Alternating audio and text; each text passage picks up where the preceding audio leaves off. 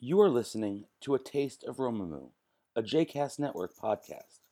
For more information about Romemu, please visit romemu.org. For more information about the other JCast Network podcasts and blogs, please visit jcastnetwork.org. This week, um, tomorrow morning, we're going to read Parshat Emor, chapter 21 of the book of Leviticus. And essentially, couldn't help but think about it this past Sunday night. This past Sunday night, at four in the morning, having stayed up the whole night, I arrived at Anshe Chesed, a sister community here on 100th Street, where this year's reading of the names, the names of those who perished in the Holocaust, was being quietly, with no drama, with no, there wasn't a sign outside that said inside they're doing something cosmic. But what a sacred container I walked in and saw members of our community sitting there and reading names, an endless list of names and names and names and names, with seven memorial candles lit in the silence that was so thick.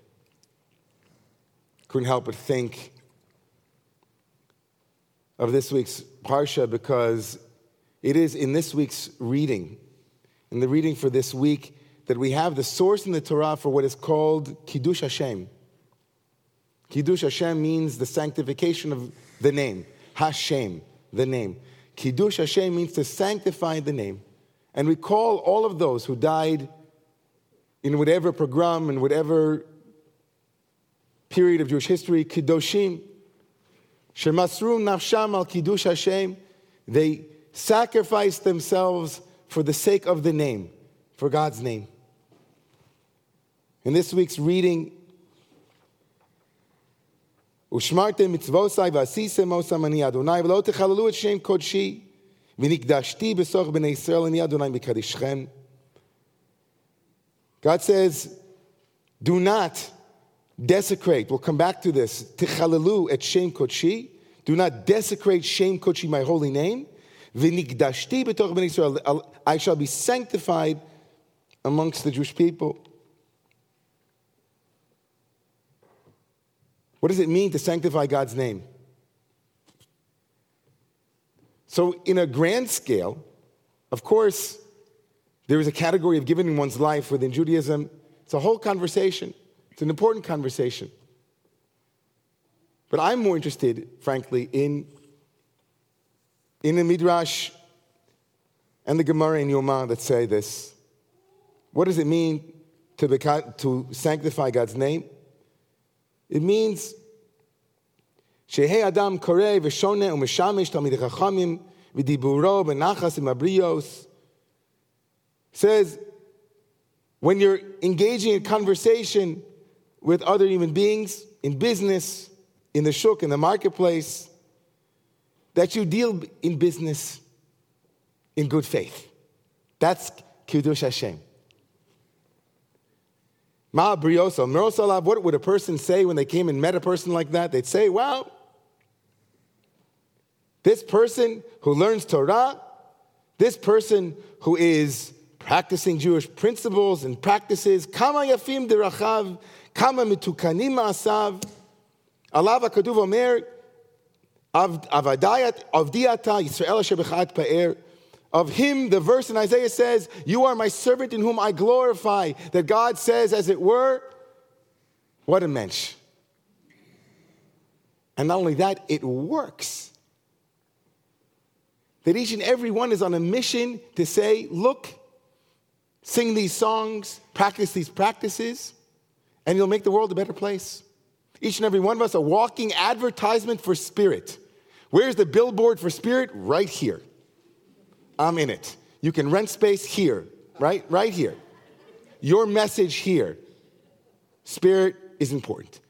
Live a spiritual life right here.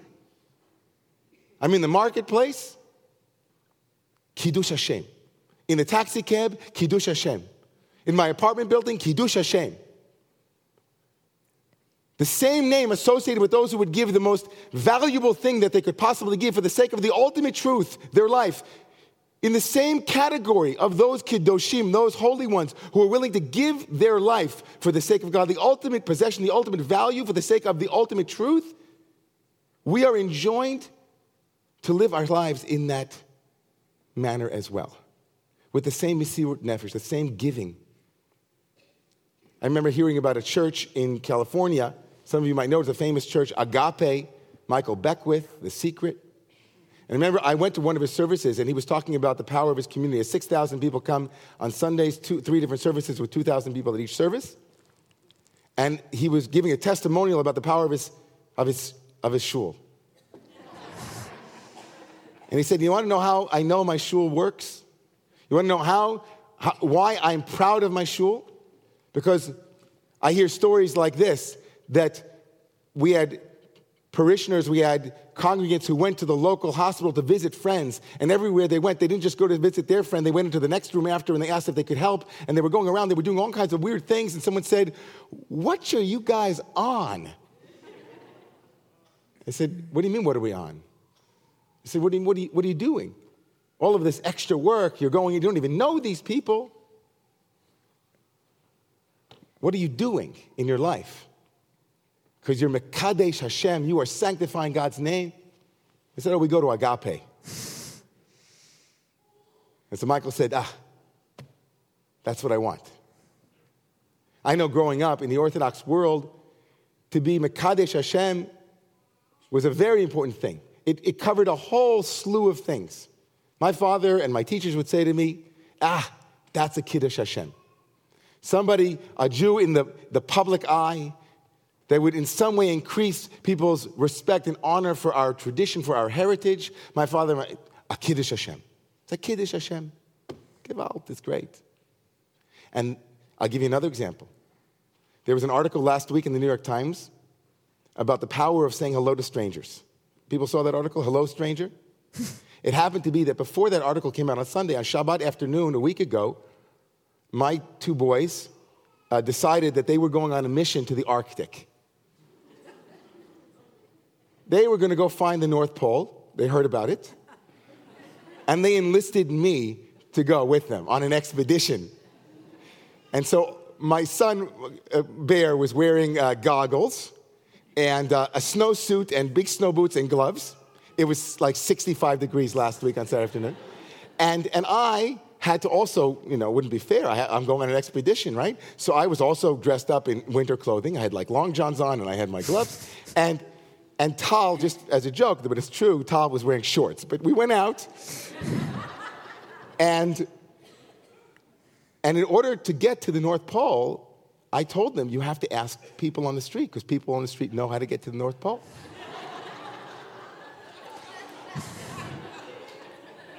I mean, you're not going to put it into GPS.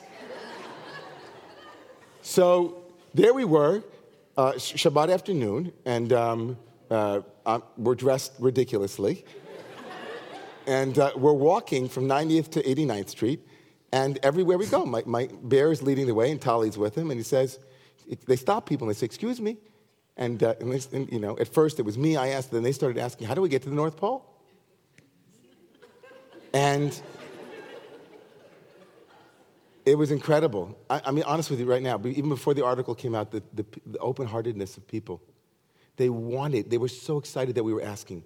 They quickly caught on that there was a game and there were children, and you could see people who were in a rush. They stopped and they, and they hopped, they got it. Nafala Simone, they really got that something's going on here, and, and they said, oh, they took five minutes. New Yorkers, they took five minutes. five minutes in New York is a year in, in other parts of the Five minutes. They said, well, if you go straight, keep going, keep going, keep, keep going, you know, keep, keep going. And then, like, one of them even said, like, like you know, you might, you might need a reindeer, and it was like a whole thing. and it reminded me so much in the moment of the Gemara. The Gemara says that there were certain rabbis in the Talmud that they were makdim tzafra tava. They would say every morning to people, "Good morning." That it was, that was there, and they said, "Kiddush Shem Shamayim." It's a Kiddush Hashem. We are in some way making beautiful the sacred within me and within you, and we are we're walking the talk. Right? What does it mean to be a practitioner?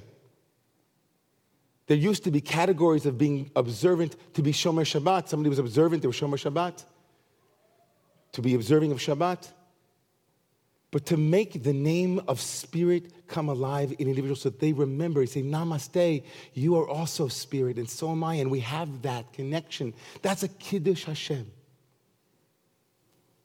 And we know, God forbid, that there are, in this past week, a member of our tribe, a member of our people was in the most ignominious way, in the most public and most horrendously profane way, speaking in a way that did the exact opposite of Kiddush Hashem.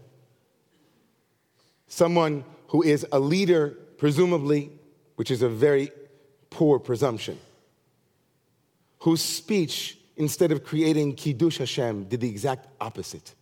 It created this category called Chilul Hashem. If we go back to the beginning. Do not desecrate my holy name. What does it mean to desecrate the holy name? We said, what does it mean to make the name kadosh, holy? What does it mean to desecrate it? Again, growing up, so many things were achil Hashem. It's achil Hashem, it's achil Hashem. I heard that so many times. It's achil Hashem, this banker, that banker, this public figure. It's achil Hashem. Chilul Hashem, the word halal, although it isn't etymologically connected exactly, when I hear the word chilul, I hear the word halal. Chilul halal. What is a chilul? What is a halal? It's an empty space. Halal is empty. In modern Hebrew, outer space is halal. What would it mean to say that the name, Chilul Hashem, the name has been emptied? And if we go even further, at the end of this week's reading, tomorrow morning, we're going to read about an actual blasphemer, somebody who blasphemes the name of God. And in the Torah is a description of that person. It says, Vayikov et Shem. He, Vayikov, he curses. And the word Vayikov, for any of us who hears that word, sounds like nekeva, nekev, which means to pierce. He pierced the name of God. Someone who empties the name of God, someone who pierces the name of God. In the morning blessing, when we wake up in the morning, we thank God for being able to go to the bathroom, one of the, one of the great normal mystic moments in Jewish life. And that prayer is Asher Yatzar Adam B'Chochma Uvaravo Nikavim Nikavim Chalulim Chalulim. We say, Thank you, God, for having made within me Nikavim Nikavim, empty spaces, ducts, piercings that aren't clogged. Chalulim Chalulim, also flutes, right? Empty tubes in us, tubes so, what does it mean that we say about ourselves that we have nikavim, nikavim, chalulim, chalulim, but about God we say? To curse God is to call God halal, empty, to call God pierced. We human beings are pierced, we human beings are empty. But to do that to God's name, that's a chilul Hashem, that's an emptying of the power of the divine. So to understand that and to find a blessing this evening and call upon my friend Mark Nepo in his wonderful book, Finding Inner Courage, where he writes about vengeance in music. He says,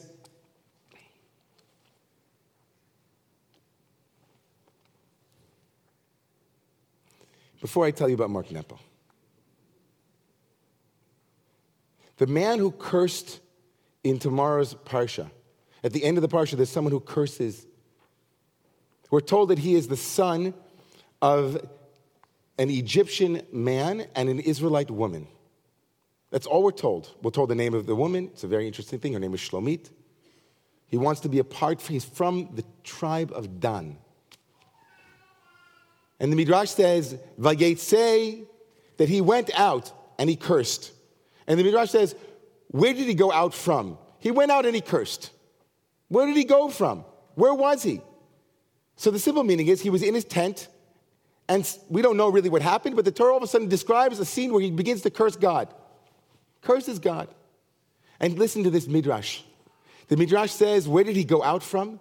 He went out from the Beit Midrash of Moses. He went out of the study hall of Moses. What was he doing in the study hall of Moses? He was petitioning Moses to be a part of the tribe of Dan in fullness. He wanted to camp with them. And what did he go out from? He was told by Moses, says the Midrash, the rabbinic folktale, that because his father was an Egyptian and his mother was an Israelite, and the camps were set up so that they could only camp by the father's flag, he felt rejected. He wasn't included. And he immediately went out of his tent and began to blaspheme. You hear this, Midrash? Forget about the inclusivity issue here, which is a big issue in the Jewish community. He heard something he didn't want to hear. He heard something that he couldn't change. He took it personally and began to curse God. He made holes in God. He made holes in meaning, in purpose, in the universe. He didn't get his way, and that's it. I'm taking my basketball and I'm going home. I'm going to curse God.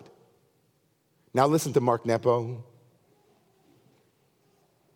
he says that the philosopher Jacob Needleman speaks of the ancient Greek notion of thumos, which means spirit of fight. The Greeks believed this to be a part of the human nature. Whether it becomes a destructive or a healing energy in the world depends largely on whether that spirit of fight or struggle is directed in a self centered way at the disappointments we experience in not getting what we want, or in deeper self transforming ways that seek out the resources of spirit, love, and truth.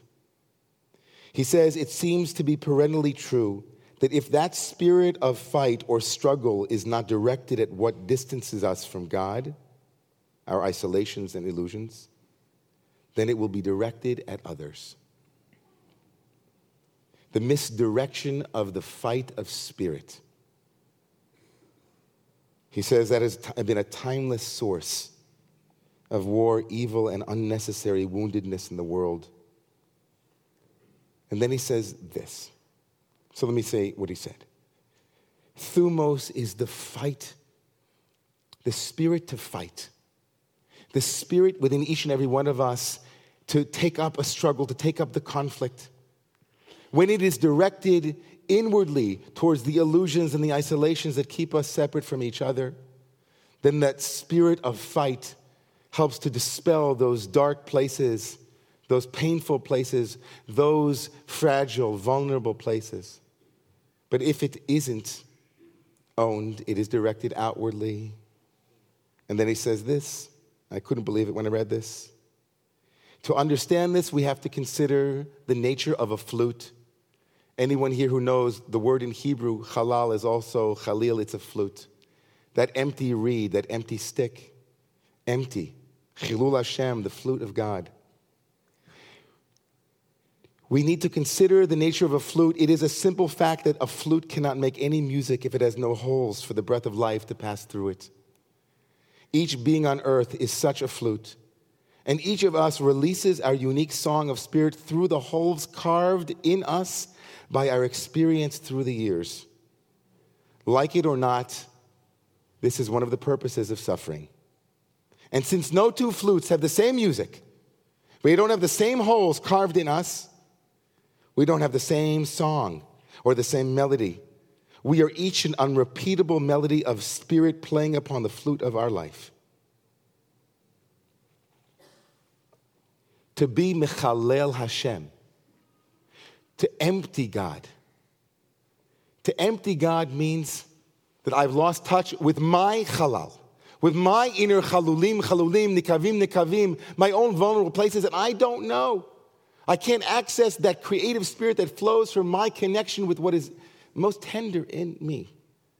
When I'm not connected with my tenderness, when my response to criticism is immediately to defend myself, we know people like this who act so strong because they can't hear a simple criticism. Somebody changed my life this week in this community. And I mean that seriously. I don't say that every week. You can ask people who come every week. I don't say that every week. Somebody changed my life this week because he named something that I was doing wrong in my life. I wasn't being the rabbi that I'm supposed to be, he said to me. And if in that moment, like that man in tomorrow's story, I had said, I can't hear that, Chilul Hashem, I'm going to make a hole in the divine spirit. I'm going to make a hole in the capacity that I have through my own halal, my own emptiness, my own vulnerability. I can hold that. I would have hung up the phone and said, Thank you very much. You can go talk to my assistant or my, you know, whoever it is. To be Mechalal Hashem is to act more than human. And it makes us even less than human. To be Mechalal Hashem is to not even be, is to not be connected with the unique story that each and every one of us has. So, so here's a charge to each and every one of you. It's a long sermon, I know, but listen, this last piece is important. Forget about Pew studies. Forget about synagogue attendance. It's wonderful if you come. Great. We're all happy you're here. I'm thrilled because we daven together. But when we leave here tonight, when we leave here tonight, be Mekadesh Hashem. When we leave here tonight, be an advertisement for spirit. When we leave here tonight, think to yourself at any given moment, at any given moment, you are in the temple of God. You are in that moment. That you, what happens through you can change the universe. So be a Kiddush Hashem. Fill up the name of God, don't empty it. You have that power, each and every one of you. To think otherwise is heresy. No heretics allowed on that level here in this shul. Each and every one of you, each and every one of you advertising for spirit. That's a good game plan.